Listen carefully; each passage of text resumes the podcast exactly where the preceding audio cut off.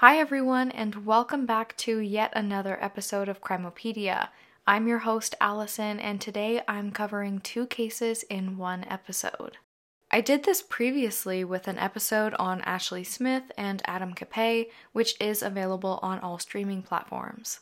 The idea here is to take two cases that are very similar in undeniable ways and dive a little deeper into why this kind of stuff happens. Today we're talking about familicide, or more specifically, parricide. Familicide is a term used when someone kills their spouse and or children, like in the case of Chris Watts, where on August 13th of 2018, he murdered his pregnant wife and two young children. Maybe one day I'll cover that case on my show. To be honest, I did start compiling research and court documents that I could find so I could actually cover that case, but it just knocks the wind out of me every time I start to dive deep. It's a lot to handle in one episode. So we'll see. But I digress. Today's cases are kind of different from the Watts family murders. The cases I'm covering today involve parricide, which is the murder of one's parents or close family members. Two people, both around my age, both residing in Markham, Ontario, a municipality approximately 30 kilometers or about 18 and a half miles northeast of Toronto, Ontario, would become so afraid of their double lives being exposed that they would kill their entire families. 24 year old Jennifer Pan would orchestrate murder for hire against her parents, thankfully, while her younger brother was away at school. And 24 year old Menhaz Zaman, also from Markham, would personally and systematically slaughter his parents, grandmother, and sister in the summer of 2019. What both of these two have in common, aside from committing one of the most grotesque crimes imaginable, is that both Jennifer Pan and Menhaz Zaman were living double lives. Their parents were convinced that they were attending prestigious Canadian universities, but neither of them were, and when that secret was on the cusp of exposure, all hell would break loose inside of their homes. These two, Jennifer and Menhaz, absolutely have no relation to each other, which is why I find these cases so perplexing, especially considering that both of these family annihilators resided in the exact same city. Okay, everyone, I think we've got a lot to cover today. So, beginning with the story of Menhaz Zaman, I would say it's a good time to jump right in.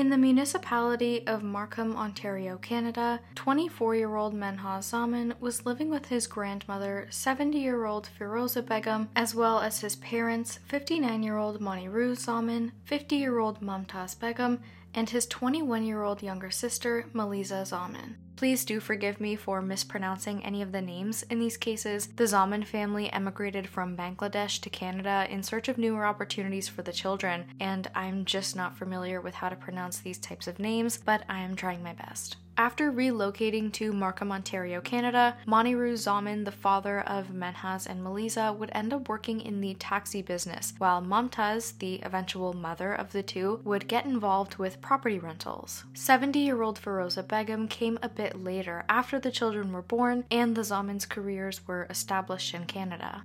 She would act as the homemaker while the two parents worked very hard to be able to continue their success and cultivate better opportunities for their two kids. The goal for the Zamans was simple get good jobs, work really hard, and a good life will come soon after. That is the basis of the American, or in this case, Canadian dream. By all accounts, Moniruz and Mumtaz were very proud of their son and daughter. They regarded their kids as being respectful of their Bangladesh heritage and were setting themselves up to be just as successful as they had always hoped their children would be. The family valued and were deeply devoted to traditional Muslim faith, with Mumtaz, the matriarch, being a bit more outgoing and social than Moniruz, the Zaman family father, who held his faith very close to his heart and was by all accounts a bit of an introvert. Menhaz was attending York University in Toronto for mechanical engineering, and in 2019, he was only months away from graduation.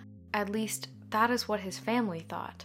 Menhaz would wake up every day in the mornings, greet his parents, help out with chores, and then collect his belongings and leave for York University campus. His family was so proud of him and were very thankful that he was so helpful around the house, on top of being busy and hardworking as a student. But in truth, Menhaz would catch public transit around 7 a.m. every morning and he would sometimes go to York University campus. Other times he would go to the Markville Mall or to the gym. Because you see, Menhaz was not enrolled in any classes at York University and hadn't actually been a student for over four years as of 2019.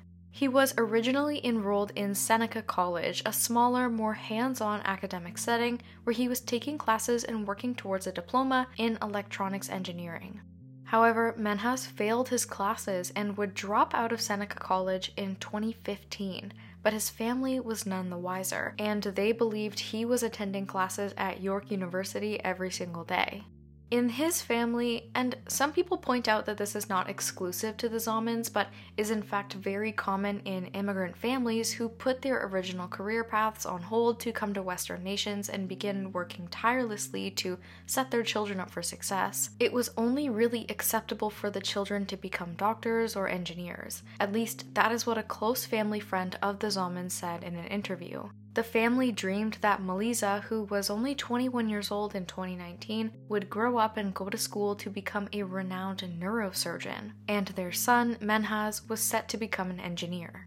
Menhaz's sister Maliza felt this pressure, and tensions in the family did begin to rise. She was rebelling in her teenage years and even temporarily moved out of the family home to stay with a boyfriend, something her family was very embarrassed and disappointed about. Unfortunately, Menhaz would deal with this pressure in a very different way. And after seeing his sister's relationship with his parents start to deteriorate, if he wasn't already feeling the pressure on himself to be the golden child, he certainly was now. But his family was clueless that he wasn't actually a university student, but he was slowly withdrawing into his own shell. Instead of going to school every day, Menhaz was immersed in an online gaming community. He would talk to his friends all day, develop his own ideologies, eventually rejecting his Muslim faith and declaring himself online as an atheist.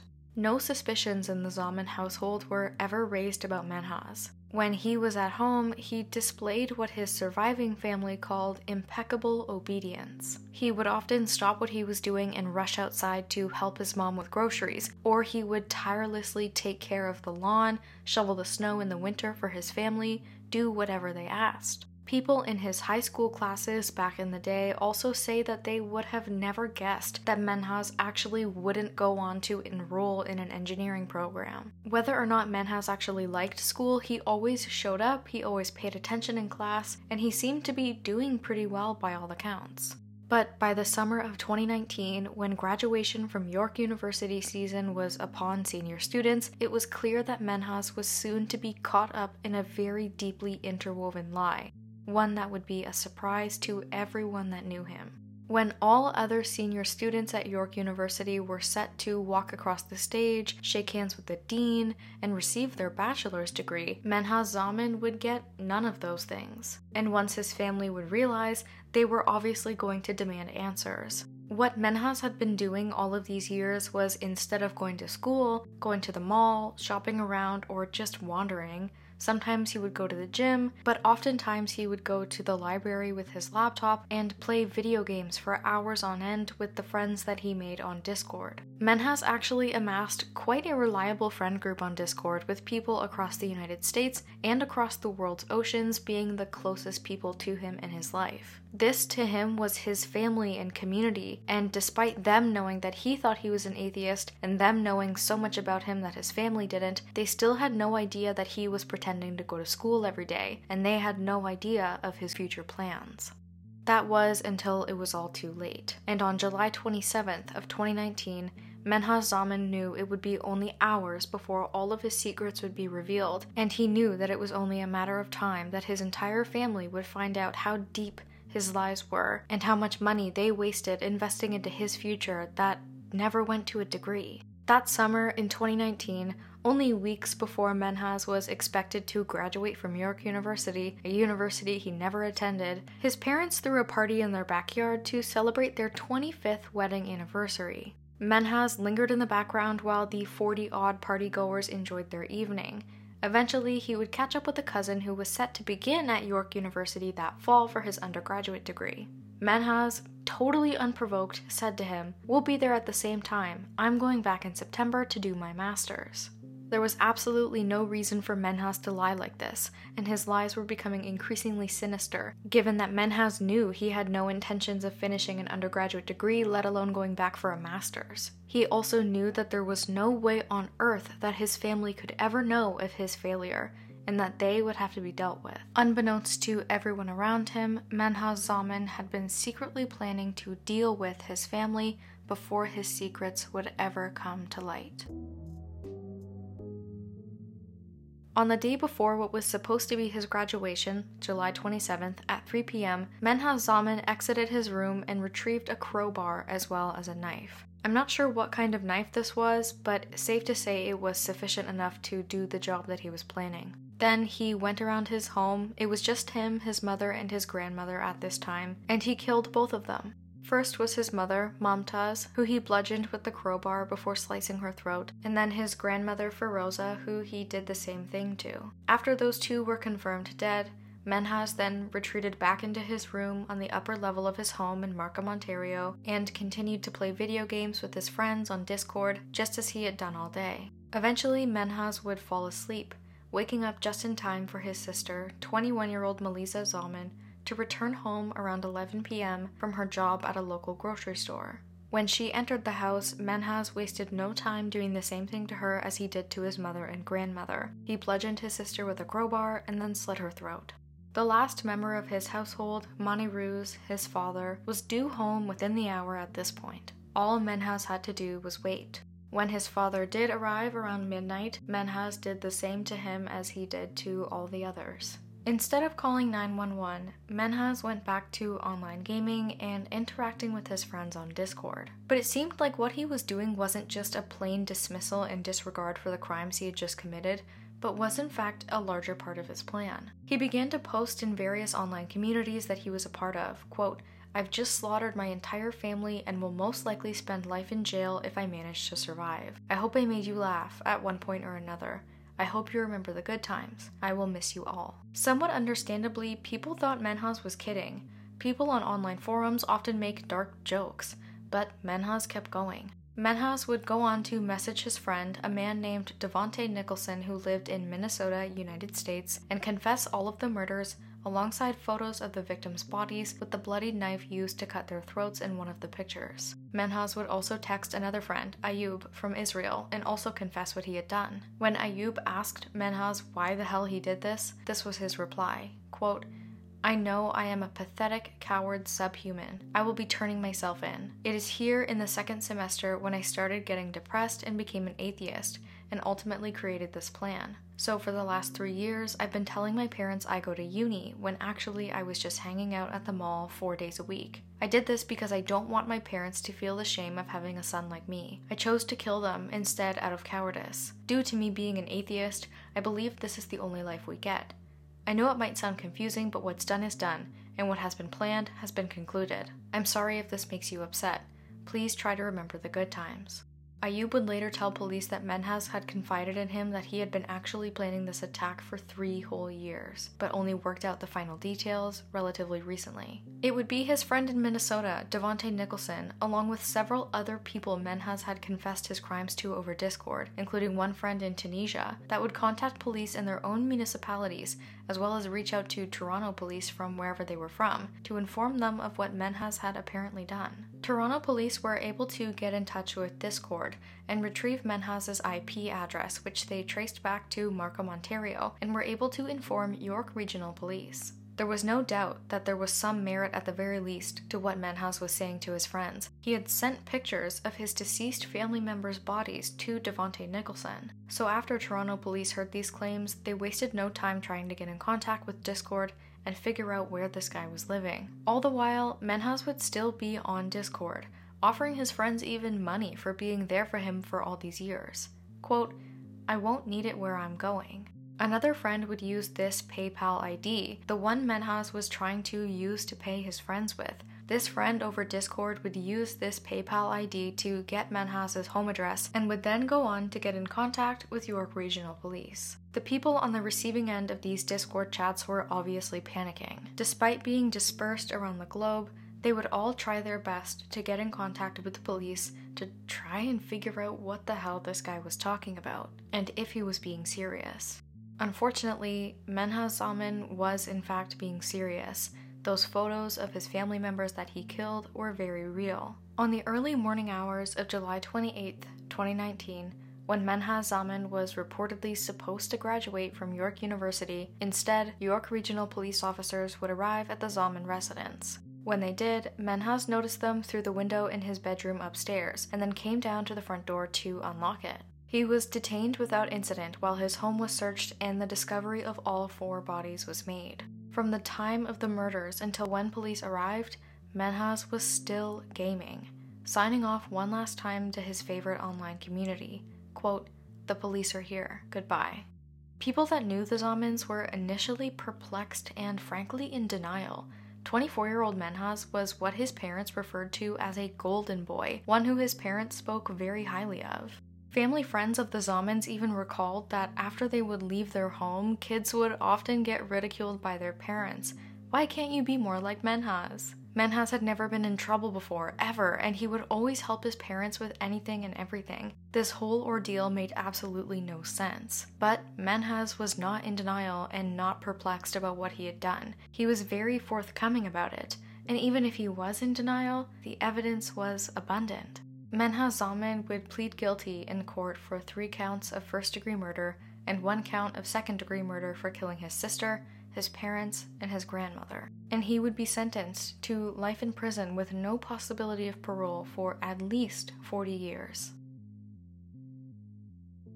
What Menhaz Zaman did classifies him as a family annihilator, someone who commits familicide or parricide, someone who essentially wipes out their entire family. Although the motive seems clear, it also seems bizarre. But unfortunately, this kind of scenario where kids feel immense pressure, real or imagined, from their parents to succeed and then they happen to fall short is all too common. What is even more troubling is that impending violence emerging from these kids is also not entirely rare. As we'll see, in the same city, Markham, Ontario, just northeast of Toronto, only nine years prior to when Menhaz Zaman killed his entire family, we would have a very similar, yet strikingly different scenario occur. Jennifer Pan was born on June 17 in 1986, making her also 24 years old at the time of the crime she committed. Jennifer lived with her mom, Bic, and her dad, Hue Han, who many media outlets refer to as just Han, as well as her younger brother, Felix. Bic and Han emigrated from Vietnam as political refugees, where they would meet in Toronto and marry before relocating to the edge of Scarborough, a smaller area almost now looked at as another area of Toronto as opposed to its own municipality. The couple took jobs at Magna International, an auto parts manufacturer in Aurora, Ontario, where Han worked as a tool and die maker and Bick made car parts. Just like the Zalmans, the Pans worked very hard for their money, and by being frugal, they were able to save up a large sum of money and invest in their children's futures, as well as collect some staples of luxury. Bick would end up driving a Lexus ES300, and Han drove a Mercedes Benz C Class. Despite these financial expenditures, they were still able to purchase a moderately large sized home with a two car garage and accumulate over $200,000 in savings. Given how hard these two worked for their fortune after they emigrated from Vietnam, the Pans set up steep goals for their children with very high expectations, just like the Zamans but they facilitated everything. The Pans enrolled Jennifer in piano lessons at age 4, as well as figure skating lessons, which is usually where you could find her after school most days of the week. Jennifer also played the flute in the school band at Mary Ward Catholic Secondary School. She was quite talented, and the people in her life were convinced that if her music didn't jumpstart university scholarships for her, that it would certainly be her athleticism. Unfortunately, however, Jennifer would tear a ligament in her knee, which put her figure skating career on hold indefinitely. I'm sure this was devastating for her, but also very devastating for her parents, who never hesitated to lay the pressure on thick. According to Jennifer's friend from high school, Karen, Jennifer's dad, Han, was a classic tiger dad, and Bick, her mom, was his accomplice. Tiger dad was a term I was pretty unfamiliar with, but apparently it's sort of a colloquial way of saying very strict parenting, with tiger parents usually being highly invested in their children's academic success. From my research and understanding, it's a term common amongst children growing up in East Asia and South Asia, but it also transcends to immigrant households of families from these areas who have moved to Western countries. The tiger parent is somewhat close to an authoritarian, where the rules are strict, the curfews are never lifted even as the child ages, and the activities they participate in are very limited. But above all else, academic success is the number one priority.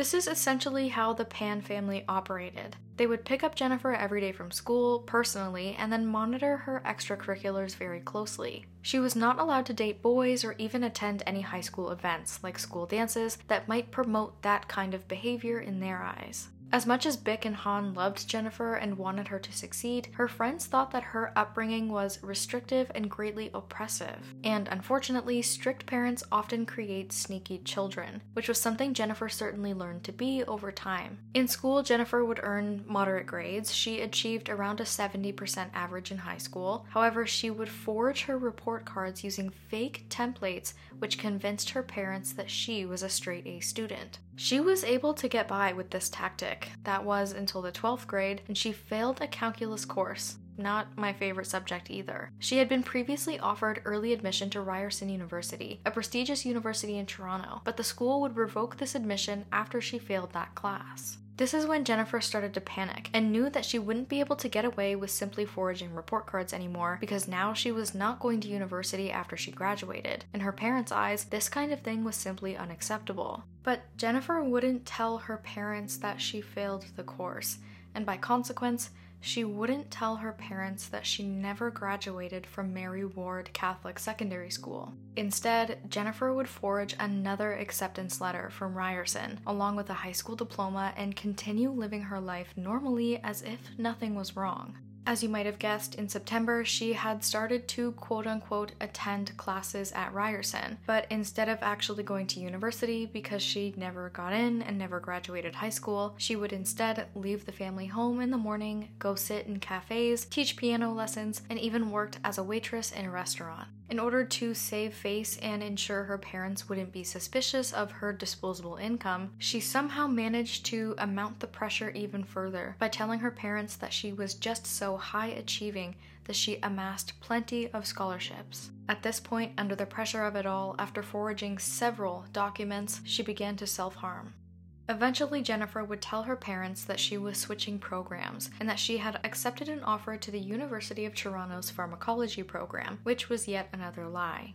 This next part in the story is a little bit fuzzy, but I think I might have figured out why she did this. Jennifer Pan asked her parents if, for the first time in her entire life, she could leave home for several days at a time during the week to stay with a friend who lived closer to the University of Toronto campus. Let me remind you that where they lived, near Markham, was approximately 30 kilometers away from Toronto's downtown core, which is where you can find University of Toronto's campus. Because their daughter was blossoming into a very successful academic, the Pans happily obliged, but Jennifer was actually staying with a long term secret boyfriend that she had, and she was nowhere near the campus. Her boyfriend's name was Daniel Wong, and Daniel lived in Ajax, Ontario, and worked at a Boston Pizza. He was a weed dealer and also, like Jennifer, did not excel in school, but eventually he would actually attend York University. Jennifer and Daniel had been dating in secret for years, keeping their relationship totally private from Jennifer's parents out of fear of retaliation. If you'll recall, like I said, the rules were strict and dating was a huge no no,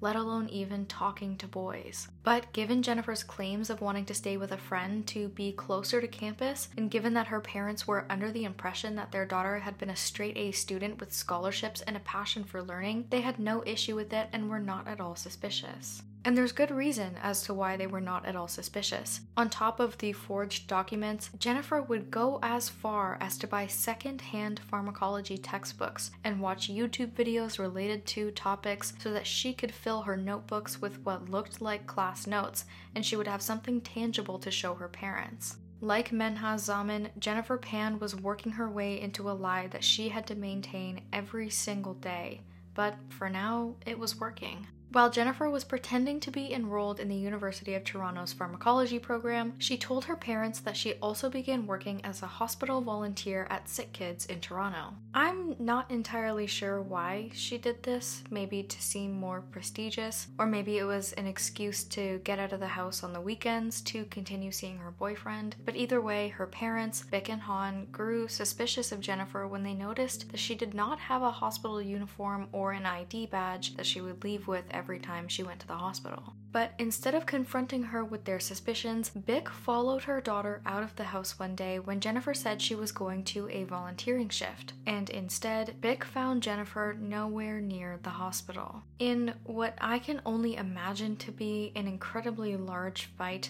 all of Jennifer's secrets were revealed. No hospital volunteering job, she did have a boyfriend, she did not graduate high school, and by default, she was not enrolled in the pharmacology program at the University of Toronto. Understandably, her parents were distraught. Her father, Han, wanted to kick Jennifer out of the house. This was an intense betrayal of trust, but Bick, her mom, begged Han to let Jennifer stay. They finally agreed to let Jennifer stay in the home, but her parents sprung into action to rectify her unacceptable behavior. Jennifer was immediately enrolled in high school courses to finish her diploma, and she was forbidden from contacting her boyfriend, Daniel Wong. She was also confined to the house except to go teach piano lessons, and she was told that after she got her high school diploma, she would immediately be applying to university. Things continued this way until 2010, when Jennifer was 24 years old. She was supposed to have graduated high school in the mid 2000s, but now she was just finally making progress. At this time, Daniel Wong, who she had still been keeping in contact with secretly and who she had now been dating for seven years, was frankly getting sick of the situation. He had been trying for years to have a relationship with Jennifer that just wasn't working out. They could only see each other for short periods of time in secret, which was very infrequent, and when they did talk on the phone, Jennifer would constantly be paranoid that her parents could overhear her. Daniel Wong would leave the relationship and begin seeing someone else.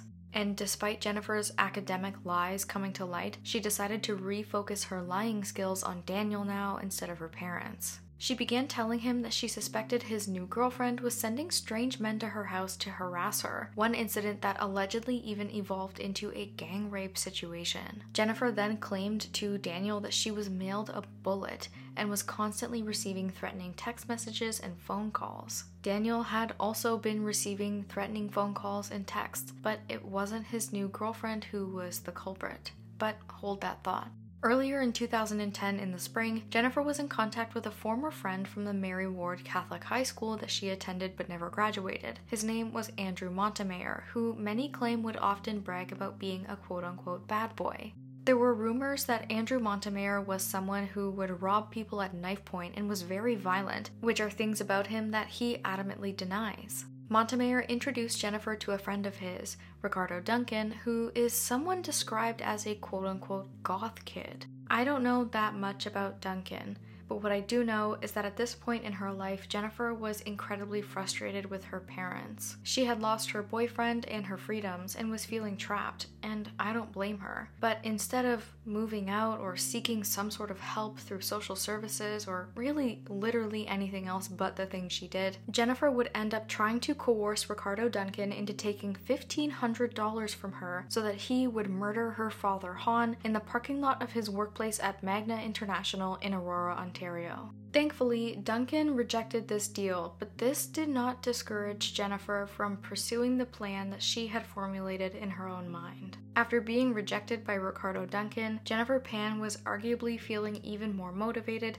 to get this job done. Despite Jennifer Pan and Daniel Wong no longer being together at this time, Jennifer managed to get herself back in contact with him after Ricardo Duncan had rejected her offer for murder for hire. Daniel maintains that although he couldn't have a relationship with Jennifer anymore, that doesn't mean that she didn't mean anything to him. I mean, they were together for seven years. And so when she reached out, he happily answered her. After some communication that was evidently unknown to Daniel's current girlfriend at this time, The two had apparently fabricated a loose plan for Jennifer to be able to solicit murder for hire against her parents by somebody who would actually say yes for the price of $10,000 that they were somehow going to get their hands on. After the plan was executed, Jennifer would then inherit $500,000 from the death of her parents and be free finally from their grasp on her. From what I understand, however, Daniel Wong was still in a relationship with another girl, and it's not like he was actively pursuing a relationship once again with Jennifer Pan. It seemed that he would only agree to be with her after she was finally free from her parents. What was even more enticing to the both of them was that after this plan was executed and the $500,000 inheritance was deposited in Jennifer Pan's account, the two were planning on using that money to get married and live together. In order to facilitate this process, Daniel introduced Jennifer to a man named Lenford Roy Crawford, someone who was nicknamed Homeboy, and who would also be very interested in the arrangement that Daniel and Jennifer had come up with. To really get this process going, Crawford would give Jennifer Pan a burner iPhone with a burner SIM card so that the two could communicate without using her actual cell phone. Crawford also recruited two of his associates, Eric Sean Carty, nicknamed Sniper, and David Mylvaganam from Montreal. At this point in the summer of 2010 and early fall, the plans to kill the Pan family had already set themselves in motion. Jennifer was going to be free from her parents once and for all and would no longer have to worry about the consequences of her deeply interwoven and incredibly sinister lies. On November 8th of 2010, Jennifer Pan unlocked the front door to her home before retreating to her own bedroom for the night. She then spoke to David Mylvaganam by phone, but I'm not exactly sure about what. I can only presume that it had something to do with the plans that the two would execute later that evening. Jennifer's younger brother Felix was in Hamilton, Ontario at this time, and he was there at McMaster University studying engineering. And thankfully, he was gone because shortly after Jennifer got off the phone with David Mylvaganam, him and two other unknown men with guns entered the Pan residence through the unlocked front door and began terrorizing Bick and Han. The three intruders battered the Pans, demanding all of their money ransacked several areas of the home, including the master bedroom, would tie up Jennifer to a banister along the floor at the entrance to a stairway, and then guided Bick and Han downstairs into the basement. From the upstairs, where Jennifer was tied with her wrists bound to a banister by a pair of shoelaces, she said that she heard muffled voices, a little bit of screaming, and then what she recalls to be four or five pops. Those pops would turn out to be gunshots, and the three armed intruders were shooting at both Bick and Han multiple times in the face and upper body. Before she was murdered, Jennifer's mom Bick blurted out, You can hurt us, but please don't hurt my daughter. During this attack, the three intruders took all of the money that they could scrape together in the home, including what Jennifer claims to be initially $2,000 before they fled. After they finally leave, once her parents are presumed deceased, Jennifer was still tied up to the banister but manages to reach for her cell phone, which was tucked into her yoga pants waistband. After she calls 911, she hears sounds that turn into screams coming from the basement. Her dad, Han, is still alive. Han is consumed by the waking nightmare that he just lived through, but he managed to get himself out of the basement and instead of going to check on Jennifer, who can be heard calling out to him on the 911 call, he flees the house through the front door. Han runs out the front door to the home, screaming, yelling in sheer panic, and he is able to get the attention of some neighbors, and it does not take very long for police to arrive to the Pan residence once Jennifer gets a hold of 911. One of the first officers to arrive at the Pan residence was Officer Mike Stesko, who would discover an absurd amount of blood, evidently as well as the body of Bick Pan laying face down in front of a leather couch sectional in the basement. After scoping out the rest of the house, police find Jennifer still tied to the staircase banister, but they notice that she is able to move away from the railing by about 8 inches. She has either not been tied up very well or she was struggling so much that she created slack in her restraints. After she was cut loose, Jennifer sprinted downstairs to see her father being loaded onto a stretcher and into an ambulance headed for Markham Stouffville Hospital. Jennifer was also taken to hospital, but it didn't take very long for hospital staff to clear her of any serious injuries before she was then escorted to her first police interview hosted by York Regional Police Detective Randy Slade beginning at 2:45 in the morning. During the initial questioning period, Jennifer was understandably distraught. She had just been present at the scene of her mom's murder and her father's attempted murder but she was able to recall to police that one of the suspects who entered her family home was a black man of medium build who had dreadlocks that covered most of his face, so she couldn't make out any of his features. Detectives would refer to this individual as number one because, according to Jennifer, it seemed that the other two intruders were taking orders from him. She would also go on to tell police that number two was wearing a bandana over his face and number three seemed to have an accent that could have possibly originated from somewhere in the Caribbean. But these were really the only descriptors she had.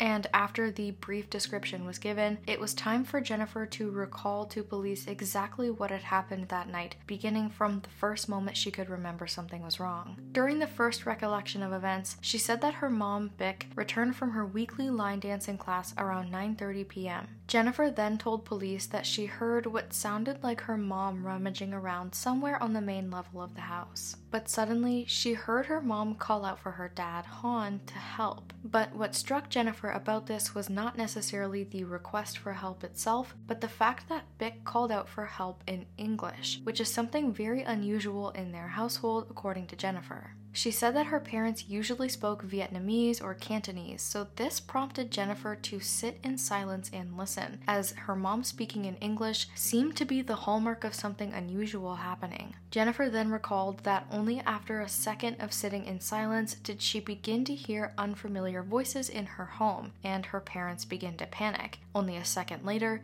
she claims that men barged into her room and dragged her out. She then recalls that at gunpoint, they told her to get her knees and keep her eyes closed before tying her to the banister and retreating back downstairs.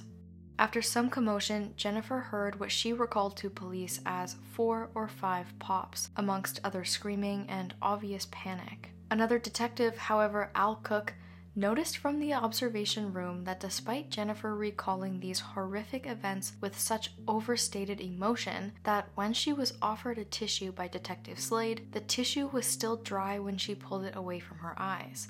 Jennifer was not crying. This isn't particularly strange. Grief and emotion are subjective, but it was certainly noted. However, something of a more concerning nature appeared through Jennifer's second recount of events. She would end up changing some details in her story. This time, she claims that the intruders ordered her to rummage through her mom's belongings and get the money that they were after. As well, this time she noted that she was tied up much later in the story. Despite these inconsistencies, what Detective Bill Curtis couldn't get over was the fact that Han, Jennifer's father, left the house screaming after the intruders were gone, despite knowing that his daughter was still upstairs as she was calling out for him. Detective Curtis held on to this fact while Detective Slade further conducted the interview. He couldn't get out of his mind. Why would Han leave his daughter in the house without confirming that the assailants were actually gone? Did he know something about this situation that York Regional Police didn't? Clearly, by the information I told you in the first half of this story, it wasn't Han that knew more about this situation than police. In fact, it was Jennifer who did. But we'll get to that. Police then made it very clear to Jennifer that she needed to anticipate a media circus. This event is huge and unprecedented in their quiet suburban area, and this seemed to worry Jennifer. But what worried her more is that Detective Slade tells her that her cell phone will need to be investigated. He says that it will only be used to verify if she's telling the truth. After all, she has presented as a victim in this scenario, but it is a criminal investigation. Any questions that she has about what exactly will be looked at are totally left unanswered answered by police, and then she is free to leave the station around 5 a.m. on the morning of November 9th. Her father, Han, would be transferred from Markham Stouffville Hospital to Toronto's Sunnybrook Hospital, where doctors would make the difficult decision to place him into an induced coma to stabilize him, given the fact that his injuries were critical. It was a miracle that he survived at all with multiple gunshots. Clearly, whoever attacked the Pan household wanted to ensure that both him and Bick died but seemingly not Jennifer. On November 10th, Daniel Wong, Jennifer's ex boyfriend, walked himself into the Markham police station and voluntarily took a seat in an interrogation room. Wong and Detective Robert Milligan discuss his life and details of his daily routine, as well as his relation to Jennifer. Wong discloses to Detective Milligan that the two had been involved in a secret relationship for seven years behind her parents' back, and then goes on to tell Detective Milligan how Jennifer would stay at his house during the week while she told her parents she was attending university when she really wasn't. This led into the conversation where Daniel Wong would totally divulge to Detective Milligan each detail of Jennifer's elaborate lies throughout the years. He told detectives too that once Jennifer's parents had discovered all of these details and discovered her lies and discovered their relationship, that they were furious. But Wong came to Jennifer's defense in the interrogation room, elaborating on the fact that he thought she was a prisoner in her own home, and something that the two simply couldn't deal with anymore. Finally, he would go on to disclose to detectives that after their breakup, Wong's new girlfriend and himself, as well as apparently Jennifer, were receiving threatening text messages and phone calls, the same ones I had mentioned before. Through this conversation, Detective Milligan was able to get Daniel Wong to confess to the fact that Jennifer had a second cell phone. If you recall, she was given a burner phone by Lenford Crawford. At this point, there definitely is suspicion that it's actually Jennifer sending out these texts and calls, like I alluded to before, threatening Daniel, threatening his new girlfriend, and trying to make herself look innocent by threatening herself. But Detective Milligan didn't spend a lot of time on that fact. Instead, he simply could not gloss over the fact that Daniel Wong had just confided in him that Jennifer had a second cell phone. In Detective Milligan's mind, this is where things begin to make a lot more sense. At this time, York Regional Police called Jennifer Pan in for a second interview, which she arrived to on November 11, 2010, now three days later after the home invasion, which resulted in her mother losing her life and her dad being admitted to ICU in an induced coma. Essentially, before she even sits down, Jennifer mentions to Detective Slade, who is also leading this second interview, that she is feeling scattered and says that pieces from the last few days are getting jumbled up inside of her mind. This is a detail that might be understandable given the circumstances. This is a detail that might be understandable given the circumstances. I know personally when I have experienced grief, the next few days are typically a blur. But given the fact that Jennifer blurted this out completely unprovoked, and given the fact that now detectives knew Jennifer had a second cell phone and a habitual lying problem, they were absolutely starting to get suspicious. Detective Slade decides to capitalize on this opportunity and asks Jennifer once again for the third time to recall the events that happened in her home on the night of November 8th in 2010. This time in her story, there were even more consistencies. For the first time, she says that she was now taken downstairs first. She says more money had been taken than actually was, and other certain small details are continuously changing. At this point, clearly Jennifer is very nervous, and for Detective Slade, it's the perfect time for him to bring up the burner phone. Jennifer is quick to come up with the lie, as she was evidently pretty good at it. She said that Daniel Wong, her ex boyfriend, gave her the cell phone and he was paying the bill for it. She didn't know where it was or even when the last time she saw it. Now that she's been prompted with that question, she's even more nervous. Detective Slade decided to turn up the heat even further and asked Jennifer to stand up and demonstrate to him how she was able to call 911 from her cell phone while being tied to the banister. If you'll recall, Jennifer's wrists were bound behind her to that banister and her cell phone was tucked into the waistband of her yoga pants. While Jennifer is giving this demonstration, Detective Slade questions her during the entire thing. And it's pretty obvious that he's suspicious of her. I mean, anyone who's ever put their cell phone in their waistband of yoga pants or leggings knows that thing is prone to falling out onto the ground, or even worse, falling down your leg especially if Jennifer was dragged out of her bedroom like she had claimed to be during the first retelling of the events. Her demonstration on how she called 911 didn't seem to make any sense to Detective Slade. During the demonstration, Jennifer could barely reach the dummy cell phone she was given to place in the waistband of her pants she was wearing. And if she could barely reach it, how on earth was she able to dial 911? But when she finally got a hold of it, Detective Slade then asked her how she was able to talk into it without bringing it up to her face. Jennifer said she was yelling. Well, what about being able to hear the 911 operator on the other end of the line? Jennifer said she was somehow able to reach the volume button and set it to max volume. The pressure here is mounting. She is actively doing a demonstration while being questioned, and it's pretty obvious that Detective Slade isn't buying her story. I don't know why Jennifer didn't just say she put it on speakerphone, but whatever. Slade doesn't give away his suspicions just yet, however, but he understands that the pressure is really mounting in the room, so he wants to give Jennifer a false sense of security, and he lets her take a breather and sit back down before beginning to question her about her past. Jennifer was forthcoming to police. She admitted that she did lie to her parents a lot and that she had a secret relationship with Daniel Wong the entire time. She said, however, that she does feel guilty about it all, but that she was still continuing to lie. She says that right before the incident happened that resulted in the death of her mother, her parents were under the impression that she was gearing up to apply to university once and for all. But once again, she was still not. It's at this point when Jennifer Pan begins to beg detectives not to tell her father, Han, who at this point is still in an induced coma at Sunnybrook Hospital in Toronto. After everything that's happened, she still wants to lie.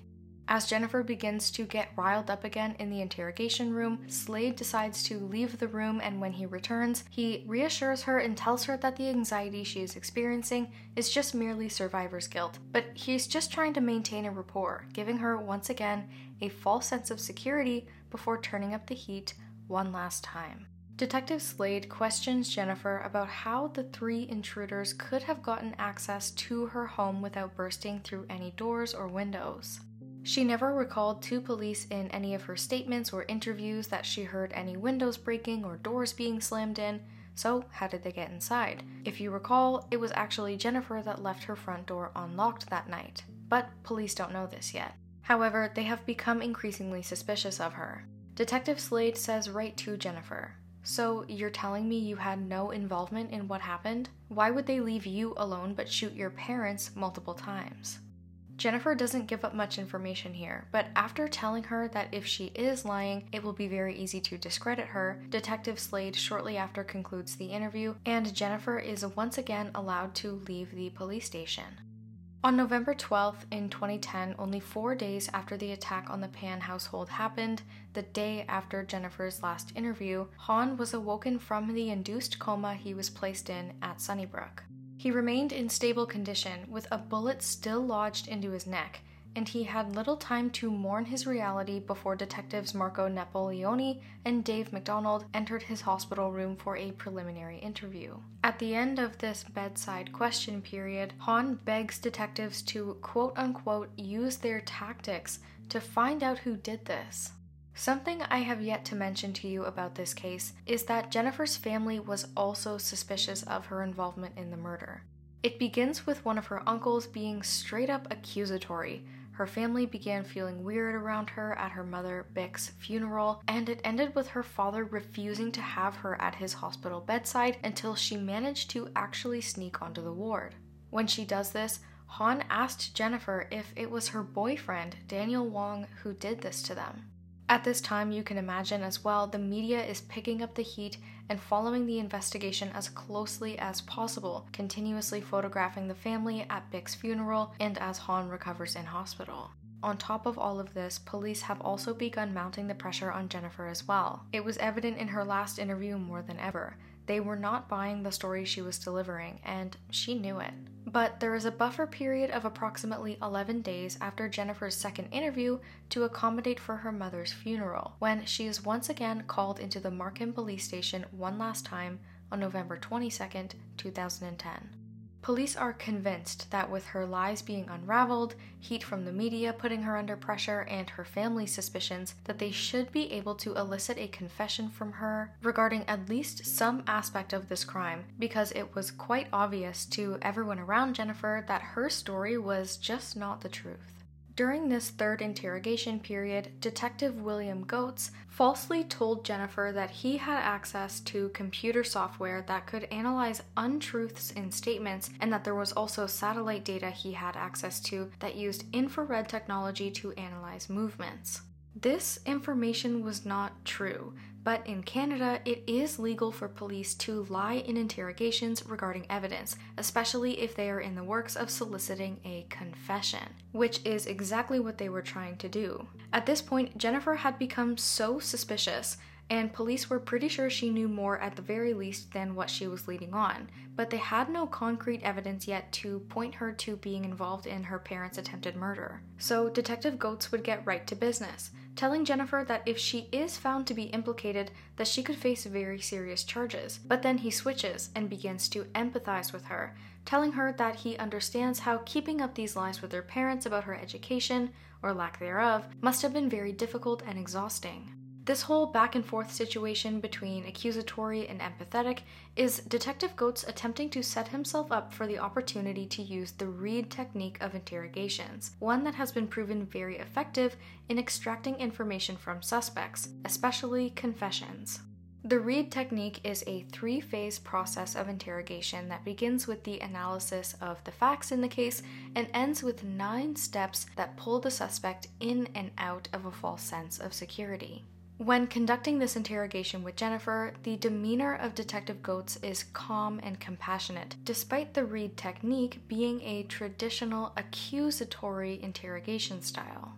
These nine steps were used on Jennifer, and they go as follows. Step one is positive confrontation. Police would tell Jennifer that evidence they have has led them to pinpoint her as a suspect, whether this evidence is real or fabricated, and they leave things open ended, offering Jennifer Pan an opportunity to explain why the offense took place, and therefore why they have this evidence. This is what Detective Goetz was doing when he told Jennifer that he had access to some obscure computer software. Step 2 involves shifting the blame from the suspect to the influence of another person or set of circumstances. This is the beginning of developing psychological themes that may convince the criminal they were justified in their actions. The idea here is that the criminal in question will agree with something that the detective has said. Police may have empathized with Jennifer's situation, the quote unquote tiger parenting, her feeling trapped in her own home. Step 3 involves minimization of suspect denials. If Jennifer Pan had tried to deny the presence of evidence that the police had, whether or not it was real, they would interrupt her mid sentence and remind her that evidence is evidence and there was nothing she could do to tell them otherwise. Step 4 is quite similar and it involves overcoming suspect objections. If the suspect begins to object or give reasons as to why they couldn't have possibly committed the crime, detectives will instead flip the story back on the suspect, saying that they have evidence to disprove their theory, again interrupting the suspect mid sentence. Step 5 is an exhibition of sympathy. The detectives would have appealed to Jennifer's sense of decency. In some other cases, for example, police may say, You're a good guy, I know you are. I'm sure you didn't mean to kill her. Who does that? People make mistakes and accidents happen.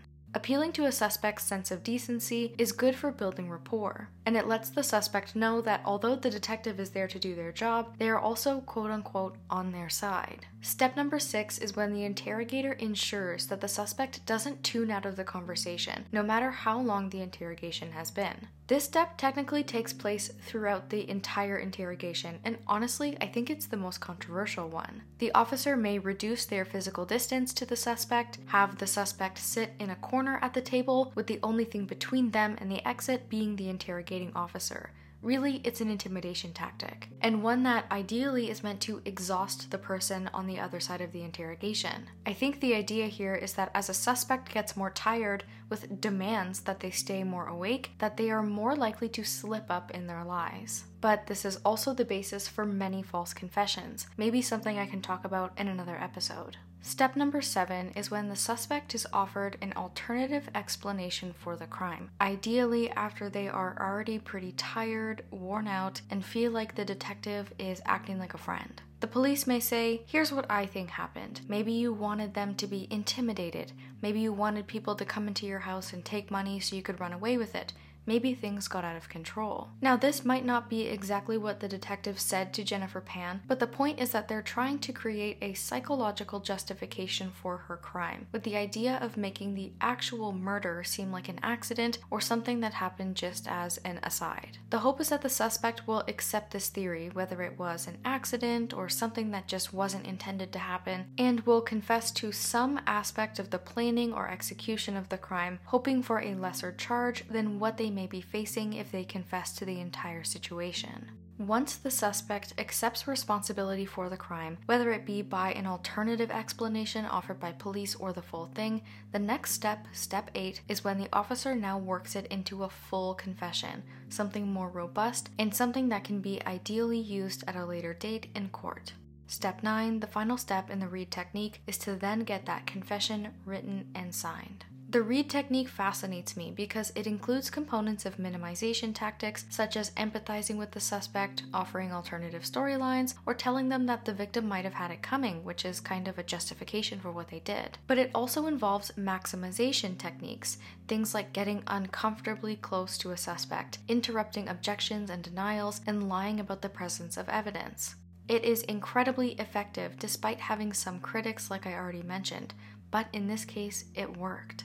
In this third interrogation, happening on November 22, 2010, with Detective William Goetz, Jennifer Pan would confess to hiring the intruders for murder, but she says that they were hired to kill her and not her parents. This may or may not have been one of the alternative explanations offered to Jennifer Pan in step 7 of the Reid technique. Like I mentioned, it's possible that Detective Goetz approached Jennifer with the storyline that maybe she was feeling very trapped in her house and potentially suicidal. She was self harming at one point, if you recall. It's possible he could have played on this once she began to agree with it. It's possible that Jennifer could have leaned into this alternative explanation, which resulted in the confession that detectives got. Whether or not Jennifer actually hired those intruders to kill her, it didn't matter. All police needed to do was implicate her in the solicitation of these murders. Jennifer would exit this interview in custody of York Regional Police, and the other people involved in the planning, David Mylvaganam, Eric Carty, Daniel Wong, and Lenford Crawford, would all be arrested shortly after. One of the intruders who entered the Pan residence was actually David Mylvaganam, but the identity of the actual shooter, as well as the other hitman, remains unknown. The trial would begin on March 19th of 2014 in Newmarket, Ontario, which is just north of Markham, approximately three and a half years after the initial home invasion. All defendants would plead not guilty to the charges of first degree murder, attempted murder, and conspiracy to commit murder. However, after Jennifer's full confession, York Regional Police were able to produce a mountain of evidence, including over 100 text messages sent between Jennifer Pan and Daniel Wong only six hours before the murder. The prosecution pointed out inconsistencies in Jennifer's story about calling 911, which included the demonstration of how she made that phone call in her second interrogation.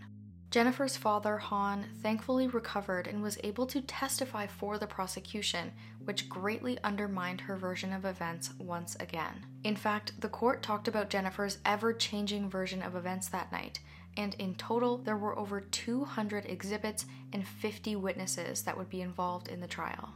Jennifer Pan, Daniel Wong, David Mylvaganam, and Lenford Crawford were all convicted on December 13, 2014, and each received a life sentence with no chance of parole for at least 25 years. For Eric Carty, he was actually prosecuted for an unrelated murder in 2009 and was in custody during this trial. His defense lawyer, Edward Sapiano, would fall ill and be unable to continue working, so his proceedings were actually declared a mistrial. However, he would be convicted of the Pan attack in 2015 and be sentenced to 18 years after pleading guilty.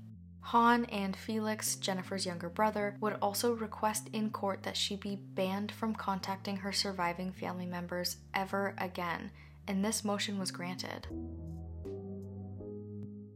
So, why on earth do people do this? Both Menhaz Zaman and Jennifer Pan orchestrated elaborate plans to kill their entire families due to fear of exposure of their secrets.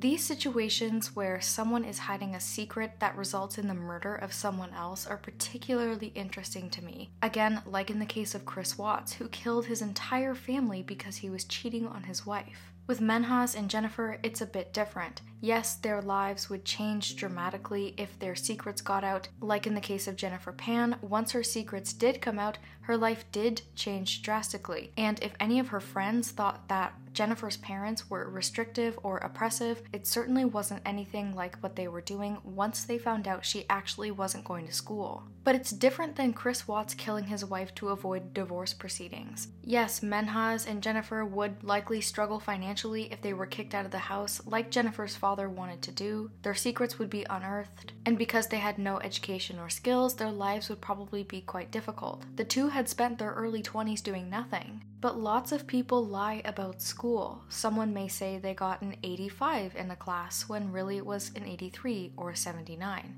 People may tell their parents they were on the honor roll if they weren't.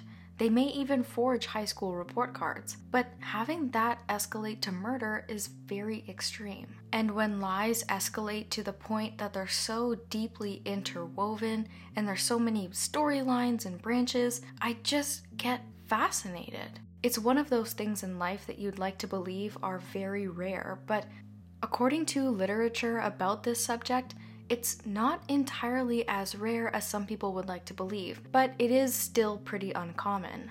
According to Dr. Hiram Mock, a psychiatrist focused on mood disorders and cross cultural psychiatry, believes that in both cases, problems like this come from pressure that is common in immigrant households from these regions. If you remember, the Zaman family was from Bangladesh and the Pans emigrated from Vietnam. Oftentimes, these parents are leaving their entire lives behind to move to westernized countries and work menial jobs, oftentimes neglecting their own academic accomplishments. Many master's and professional degrees achieved in other countries unfortunately aren't recognized in North America.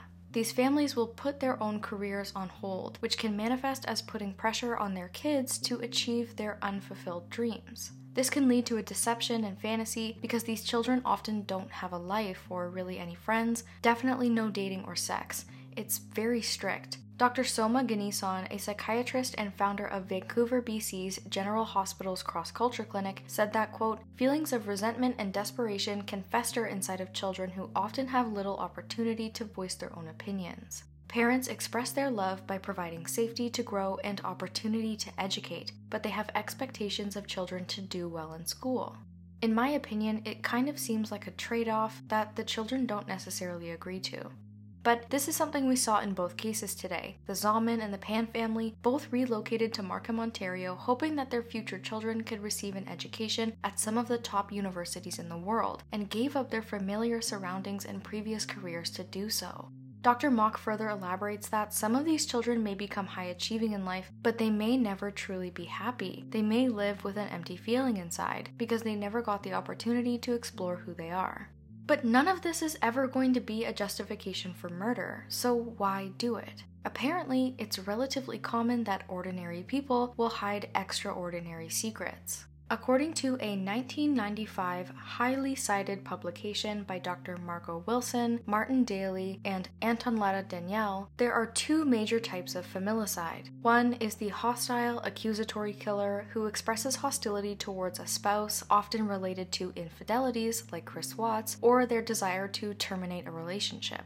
With these offenders, a past history of violence is often very common. This doesn't strike me as relevant to Jennifer Pan or Menhaz Zaman, but I'm not a psychologist. But the next type of familicidal killer does the despondent, non hostile killer. These killers are most often depressed and worried about an impending disaster for themselves or their families. They typically kill themselves after their family, and there is usually no past history of abuse in the home. This type of killer is much less common than the hostile one, and even more rare is that killer being a child in the home. Despite neither killer in these cases committing suicide afterwards, like the description of the despondent killer states, that paper by Dr. Margo Wilson says that even suicidal tendencies can't be used as a defining criteria. As well, despite both Jennifer Pan and Menhaz Zaman being 24 years old at the time of their crimes and not necessarily children, they were dependents in the home and relied on their parents for food, shelter, and safety. But they both argued that they weren't getting the support that they needed in their chosen career paths, so they chose nothing.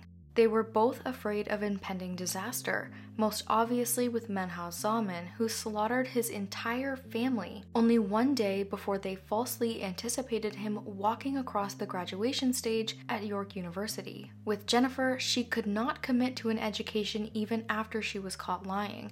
She even asked the detectives at the Markham police station to not tell her surviving father, Han, that she was still lying and had no intentions of applying to university. The impending disaster for her was that she had no chosen path or no way out of this situation in her own mind. I wish I had more to say about this, but the overarching theme here for me is that lying is dangerous. These families had no idea what was coming to them, and there are so many other options aside from becoming a family annihilator. The Pans were attacked by someone who they never anticipated would take things this far. And the Zamans were slaughtered by someone who they loved and cherished as a family member every day. Even his behavior at home was representative of what they called a golden child. I guess my lesson here is don't don't do this. Don't let lies spiral into bigger lies because someone might get hurt. As of 2016, Jennifer was incarcerated at the Grand Valley Institution for Women in Kitchener, Ontario, the same place that Ashley Smith from a previous episode would die by suicide. At the time of his sentencing, Menhaz Zaman was in the Central East Correctional Center in Lindsay, Ontario. As of now, I don't know where he's being held, but as long as neither of them are able to walk amongst us after causing irreparable damage, to hundreds of people forever and instilling fear in the community of Markham, Ontario, then I'm okay. Thank you for listening to another episode of Crimopedia. I hope you're all doing well and staying safe in the new year. Be sure to check out my website, crimopediapod.ca, for all of the source material in this case if you're interested. If you're interested in reading more about the psychology of these cases, I highly recommend you check out that paper I mentioned by Dr. Margo Wilson. As always, I'll talk to you all soon.